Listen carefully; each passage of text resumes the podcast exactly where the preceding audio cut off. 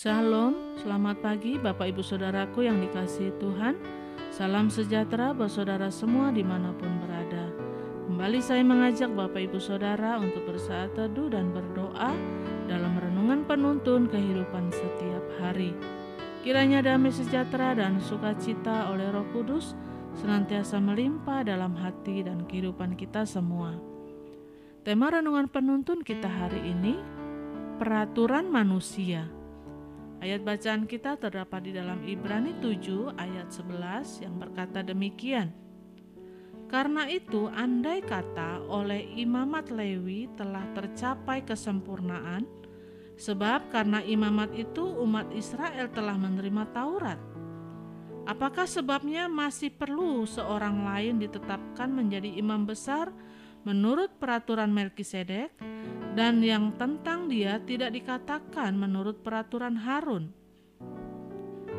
Bapak Ibu Saudaraku yang dikasihi Tuhan, tentu kita ingat bahwa salah satu persoalan pendidikan yang sangat besar di bangsa kita ini adalah setiap kali ganti menteri, maka ganti peraturan. Dan setiap menteri berganti biasanya ganti juga kurikulum pendidikan kita. Sehingga yang terjadi sering kali metode pendidikan di negara kita menjadi tidak konsisten. Karena pada akhirnya peraturan didasarkan pada kekuasaan. Nah, ini sesuatu yang sangat rumit tentunya. Karena masing-masing tidak lagi berpikir pada sesuatu yang baik dan yang sering kali masih ada pemikiran bahwa kalau kita tidak merubah sesuatu kelihatannya seseorang itu tidak eksis dan tidak berkarya bagi bangsa ini. Pemikiran seperti ini harusnya dibuang dari pejabat dan penguasa-penguasa di negeri ini, karena kalau tidak, yang terjadi adalah kekacauan. Kalau peraturannya berbeda-beda, maka segala sesuatunya tidak akan terjadi secara maksimal Nah, demikian juga dalam keluarga antara suami dan istri perlu ada standar pendidikan yang sama terhadap anak-anak kita. Seringkali suami memberitahu kepada anaknya, istri marah kepada suaminya, atau demikian juga sebaliknya. Dan akhirnya, yang terjadi ketika dasar peraturannya tidak jelas, maka langkah-langkahnya pun menjadi tidak jelas Nah, dari ayat bacaan kita hari ini, apa yang bisa kita lihat mengenai peraturan-peraturan manusia? Yang pertama, manusia memandang pada yang menyenangkan, tetapi hidup yang tidak dapat binasa memandang pada apa yang terbaik bagi kita. Terkadang, apa yang menyenangkan belum tentu yang terbaik, tetapi sebaliknya, yang terbaik itu juga tidak selamanya menyenangkan yang Tuhan mau supaya hidup kita meraih yang terbaik, sehingga kadangkala situasinya tidak menyenangkan. Kadangkala berat dan sukar. Kita harus melewati proses hidup, tetapi dari semua itu kita akan melihat hal-hal yang baik yang akan terjadi di dalam kehidupan kita. Dan yang kedua, peraturan manusia itu mengikat Sementara hidup yang tidak dapat binasa ini melegakan kita. Peraturan manusia selalu mengikat, tidak boleh ini dan itu, sampai akhirnya kita menjalani hidup ini sepertinya sukar. Tetapi hukum yang dari Tuhan justru melegakan kita, karena kalau kita tidak berbuat sesuatu, itu bukan karena tidak boleh, tetapi karena kita tahu bahwa itu tidak baik bagi kita karena dosa adalah segala sesuatu yang tidak baik buat kita.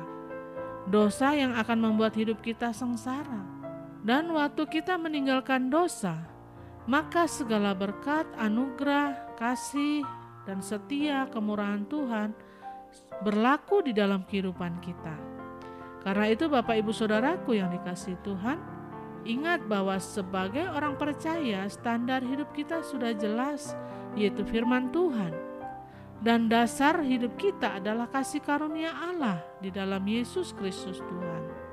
Untuk itu, kalau standar kita firman Tuhan dan dasar iman kita kasih karunia Allah di dalam Yesus Kristus Tuhan, maka langkah hidup kita akan menuju kepada kemuliaan di dalam Yesus Kristus Tuhan. Amin. Mari kita berdoa. Kami bersyukur Tuhan buat pagi hari ini, buat kebenaran firman-Mu yang mengajar kepada setiap kami, untuk kami menyadari bahwa peraturan manusia sering kali berubah tetapi peraturan yang Tuhan buat untuk kehidupan yang tidak akan binasa itu akan membawa kepada kami kepada pengharapan yang kekal yaitu keselamatan yaitu surga yang mulia yang Tuhan sediakan bagi kami. Karena itu Tuhan ajar kami untuk taat melakukan setiap peraturan kehendak firman yang Tuhan ajarkan kepada kami agar kami layak untuk hidup di dalam kehidupan yang tidak akan dapat dibinasakan oleh apa pun.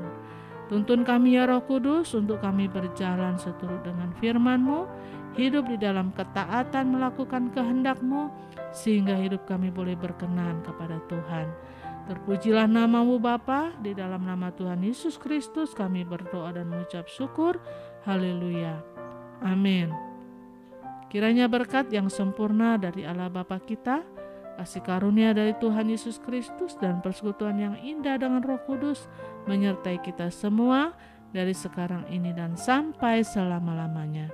Maju terus dalam tuntunan Tuhan, tetap semangat, sampai jumpa esok hari dalam penuntun kehidupan setiap hari dan Tuhan Yesus memberkati.